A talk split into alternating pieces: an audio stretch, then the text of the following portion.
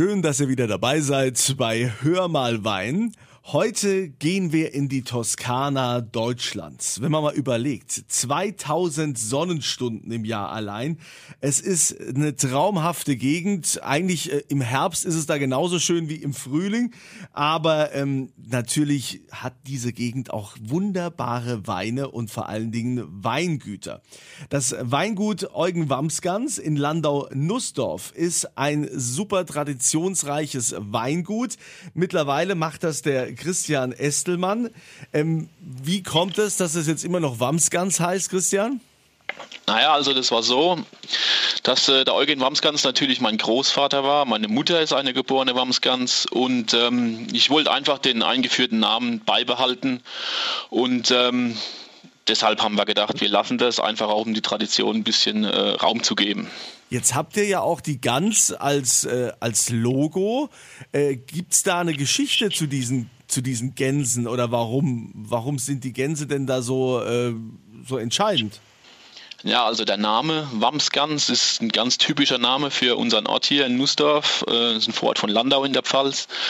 Und äh, es wird so, ein bisschen gestritten, wo der Name herkommt. Die, die äh, eine Herleitung ist, dass diese Wamsgänse quasi früher ihr Wams bis ganz auf den Boden tragen durften, also einen langen Mantel, als Zeichen dafür, dass es freie Leute waren. Und äh, die andere Geschichte ist, dass die wohl so prall beleibt waren, dass sie aussahen wie gestopfte Gänse. Aber uns ist beides recht. Gut, ich gehöre wohl eher zu letzterem. Aber ich arbeite noch daran. Wir, wir, wir, wollen ja über eure Weine sprechen. Ähm, wie viel Hektar bewirtschaftet ihr? Also im Moment machen wir so ein bisschen über 15 Hektar. Ähm, das ist mir auch ganz recht. Also das können wir mit der Familie noch alles äh, ganz gut handeln. Ähm, es wird im nächsten Jahr vielleicht noch ein, anderthalb Hektar dazukommen, aber ich würde auch sagen, dass es dann reicht. Ja.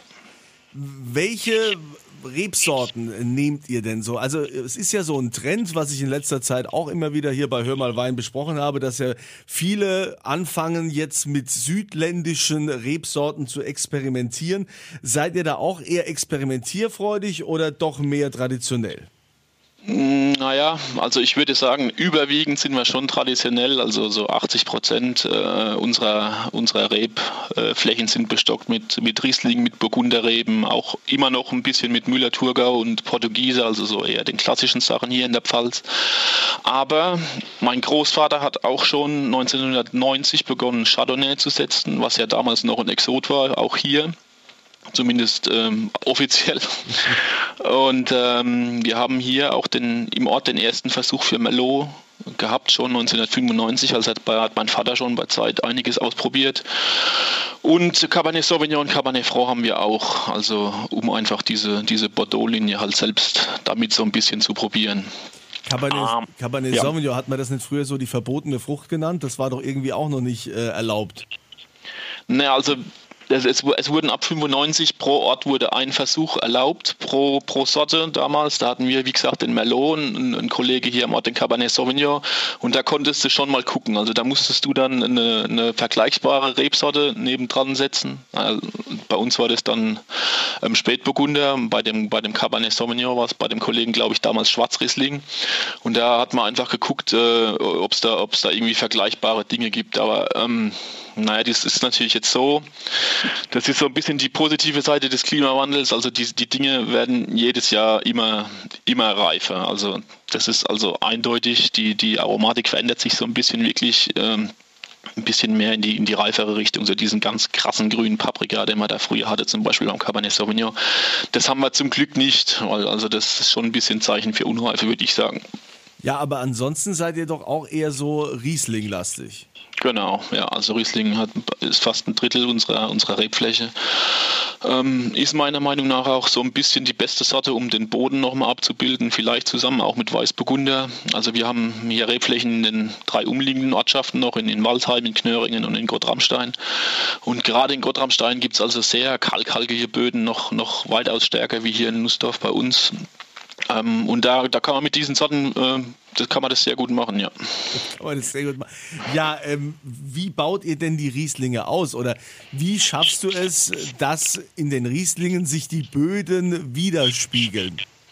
Also es gibt auch da zwei Herangehensweisen bei uns. Es gibt einmal die Guts- und die Ortsweine, die so eher Spaß machen sollen beim, beim Trinken. So, ja, ich, im letzten Podcast hast du gesagt, das sind so die Feierabendweine oder deine Podcastpartnerin, das äh, würde ich unterschreiben, ja. ähm, also das hat durchaus seine Berechtigung. Und auch bei uns hat ja der Riesling Scholle in ganz vielen Bereichen hier das Feierabendbier natürlich äh, ersetzt, sage ich mal. Und das sind dann natürlich oft Cuvées von, von den ganzen Flächen, die dann, die dann äh, ähm, auch schön knackig ausgebaut werden im Stahl.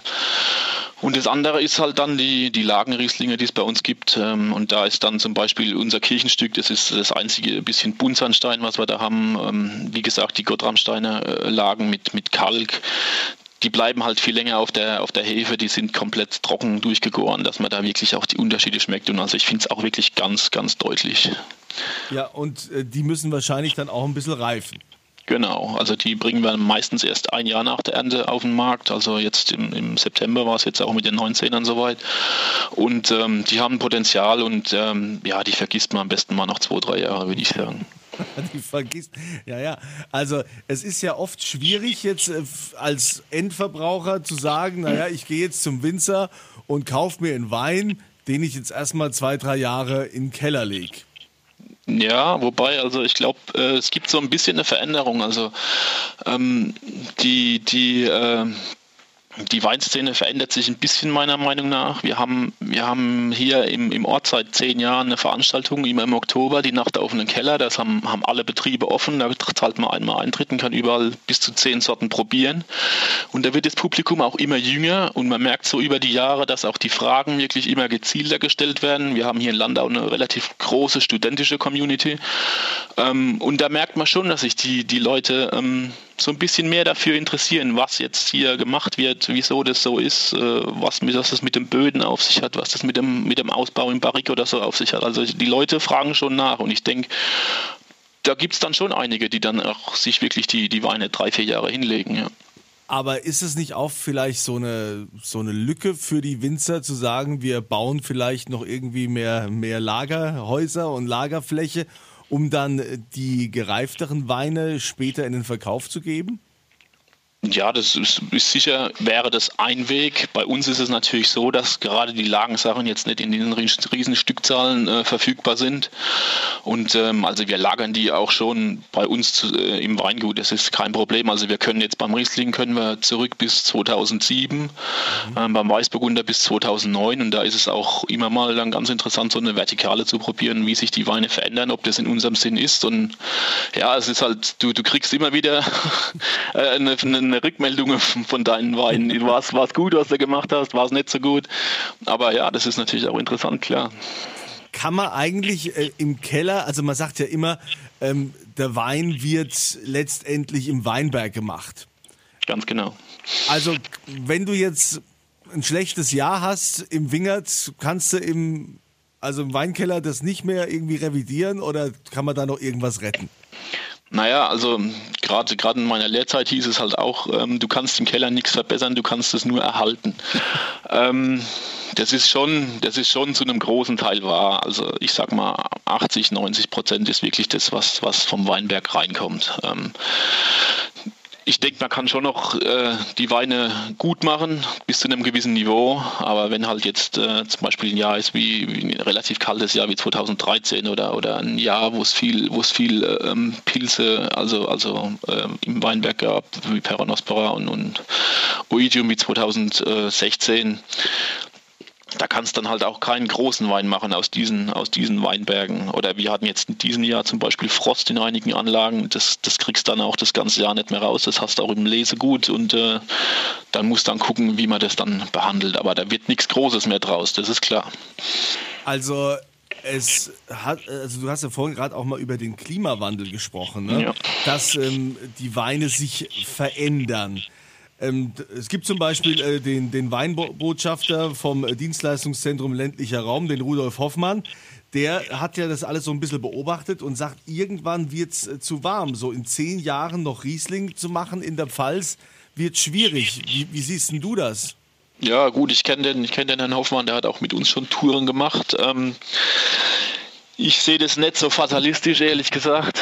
Ähm, ich sehe das ein bisschen lockerer, aber das ist wahrscheinlich meine Art. Ähm, also man hat es schon gemerkt jetzt die letzten, die letzten drei, vier, fünf Jahre, dass wir uns auch im Herbst umstellen mussten. Also der Lesetermin wurde nach vorne gezogen. Ähm, morgens fünf, sechs Uhr sind jetzt keine Ausnahmen mehr, gerade beim Riesling. Ähm, das, ist, das ist eine Stellschraube, wo man das dran drehen kann.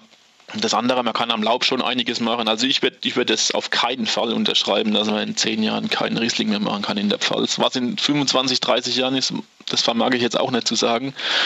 Aber ähm, also es gibt auch hier genug, genug Stellschrauben, an denen man drehen kann. Die Forschung ist ja da auch dabei die ganze Zeit, was man machen kann. Die machen Versuche mit Beschattungen und solchen Sachen. Also ich glaube, wir müssen nicht auf unseren Riesling verzichten. Na Gott sei Dank, Gott sei Dank. Das ist ja, das, das ist ja also die, die beste Nachricht des Tages. Wir müssen nicht auf unseren Riesling verzichten. Aber es gibt ja auch Rotwein. Du hast gesagt, dein Opa hat schon ähm, in den 90er Jahren äh, mit Merlot auch experimentiert. Und wie machen sich denn diese Weine? Wenn, du hast ja sicher auch noch was davon da, wenn du die jetzt, äh, die jetzt öffnest. Wie, wie schmecken die? Wie, wie reifen die nach 30 Jahren? Also von, von, dem, von den ersten, also der erste Ertrag Merlot war 98, da habe ich jetzt noch drei, vier Flaschen, da habe ich jetzt ehrlicherweise bestimmt schon vier, fünf Jahre keinen mehr probiert. Beim Jungfernertrag ist ja eh oft so, also beim ersten Ertrag des Weinbergs, dass du nicht so genau weißt, wird es, wird es super, wird es nix, hält es, hält es nicht. Ähm, da würde ich jetzt gar nicht, gar nicht so viel drauf geben, sage ich mal, auf die ersten drei, vier Jahrgänge, weil das halt auch äh, so ein bisschen äh, Stochern im Dunkeln waren, sage ich jetzt mal. Ähm, was ich aber sagen kann, also gerade 2003, was ja ein tolles Rotweinjahr war bei uns, da hatten wir also ein wirklich super Merlot. Wir hatten 2004 einen tollen Cabernet Sauvignon, 2005 einen tollen Cabernet Sauvignon, die es auch noch gibt im Verkauf. Also wir kriegen da auch ständig Rückmeldungen, ob es noch was da ist und so. Hat, hat mein Vater auch ein bisschen euphorisch produziert erstmal. Ähm, aber ja, also die, die Sachen, die stehen noch top da, da, äh, da schaue ich auch keinen Vergleich. Das ist wirklich, wirklich äh, schönes, schönes Material, was auch alterungsfähig ist. Und wir haben jetzt gerade äh, letzte Woche den 2017er Cabernet gefüllt. Also wir haben die zum Teil auch zwei, drei Jahre im Holz liegen. Und ähm, ja, also die, die halten 15, 20 Jahre, würde ich, würde ich, äh, würde ich sagen, ja. Wie ist denn zurzeit die Arbeit bei euch oder sagen wir mal ähm, das Kundenverhalten in Zeiten von Corona? Da ist ja jetzt mit Gastronomie ist ja nichts. Das heißt, ihr seid auf eure Privatkunden angewiesen. Merkt man da irgendwie, dass die Leute sich wie verrückt auf den Wein stürzen? Ich meine, wir trinken auch viel mehr zu Hause mittlerweile. So zweimal die Woche zum Altglascontainer ist Pflicht. Wie, wie, wie macht sich das bei euch im Weingut bemerkbar? Ja, also es ist, ist also schon eindeutig, dass die, dass die äh, Stammkunden uns quasi ja, über Wasser halten, ist jetzt auch übertrieben, aber die fangen das schon zu einem großen Teil auf, was, was in der Gastronomie fehlt. Also das ist ganz klar, wie du sagst, die Leute trinken mehr zu Hause, kochen ja auch mehr zu Hause. Ähm, ich habe heute Morgen mit einem Freund gesprochen, der hat gesagt, ja, die, die äh, Polizei wird nicht viel Arbeit haben mit Weihnachtsfeiern dieses Jahr, Führerscheine zu kontrollieren. Die Leute trinken alle zu Hause. Dann habe ich gesagt, ja, so habe ich es ja noch gar nicht gesehen, aber also es ist schon so. Das, wir haben natürlich, normalerweise liefern wir unsere Weine zum Teil auch selbst aus, äh, vor allem an Bestandskunden, die ja, also wir haben zum Teil Kunden, die bei meinem Urgroßvater schon Wein gekauft haben und die das eben gewohnt sind, dass der gebracht wird. Ähm, das mussten wir jetzt alles absagen dieses Jahr, weil ich halt weder uns und noch unsere Angestellte irgendwie hier da in die Bredouille bringen wollten, auch mit dem Fahren und am Raststätten, du weißt ja gar nicht, was offen ist oder was nicht oder wie das alles läuft. Und das haben wir jetzt mit, mit Spedition und, und äh, mit der Post abgedeckt quasi mhm. und die Leute bestellen. Also das, äh, das kann ich schon sagen. Die bestellen auch mehr als sonst. Ähm, aber ist klar, ja, die, also Weintrinker haben ja eh oft ein bisschen ein bisschen mehr Geld auch, das sie gerne ausgeben zum Essen, zum Trinken. Und wenn die dann halt nicht essen gehen können, dann kochen sie sich zu Hause und trinken da die Flasche Wein. Ja. Also das äh, scheint mir schon so zu sein. Ja. ja. Ist bei uns zu Hause auch so. Also wir kochen auch viel mehr zu Hause. Das ist natürlich schade, die Veranstaltungen fehlen, Küchenpartys und so. Das ist ja. halt, ja. Und man darf nicht, man darf nicht vergessen, äh, die die Flasche Wein zum Kochen. Ne? Ich habe also immer die Flasche Wein zum Kochen und, und dann mache ich nochmal die äh, quasi zum Essen. Das genau, ist ja, ne? also erst zum Kochen, dann zum Essen. Was empfiehlst du mir denn von euch für einen Wein zum Kochen? Während ich so koche, so ein bisschen Drinking, Lust machen, welchen Wein würdest du da empfehlen? Oh, also ich würde ich würd auf jeden Fall was, was Leichtes nehmen, was Weißes. Wir haben da einen weißen Burgunder oder einen Chardonnay, die schön fruchtig sind, die vielleicht auch zum Essen dann zu fruchtig sind oder auch ein bisschen zu viel Säure haben für alles, äh, also um, um sie jetzt zu allem zu trinken. Äh, das sind wirklich belebende Sachen, da hast du Lust, noch ein Glas zu trinken und so soll es dann auch sein. Und dann zum Essen kannst dann, kannst dann was nehmen, was zum Gericht passt. Aber dann hast du schon mal eine gute Basis. Ja, genau. Die Basis muss ja immer erstmal stimmen. Also und ich merke schon, äh, du hast eine sehr gute Basis. Christian Estelmann vom Weingut Eugen Wamsgans aus Landau-Nussdorf. Und natürlich sollt ihr auch diese Weine probieren. Die verlose ich wie immer auf meiner Kunze Facebook-Seite. Lieber Christian, ähm, ich wünsche dir eine schöne Adventszeit, eine schöne Weihnachtszeit und äh, dass wir da alle gut durch diese Krise rauskommen und äh, dass euer Keller auch auf jeden Fall noch lange lagerfähig bleibt mit ganz vielen verschiedenen Jahrgängen, weil du, wie du schon erkannt hast, der Trend geht eher so, dass man sagt, ah, man will lieber mal auch mal so gereiftere Weine probieren. Ganz genau. Vielen Dank für das Interview und ich hoffe, dass du es mal schaffst, wenn man wieder darf. Dann kommst du mal her und dann gucken wir mal, ob die Lagerung was bringt oder nicht. Ja, gucken wir mal, was du so für, für Weine noch hast und äh, genau. ich würde dann auf jeden Fall mit Fahrer kommen. Ja, das ist, glaube ich, eine gute Idee. Ich wünsche dir eine schöne Zeit und euch natürlich immer volle Gläser.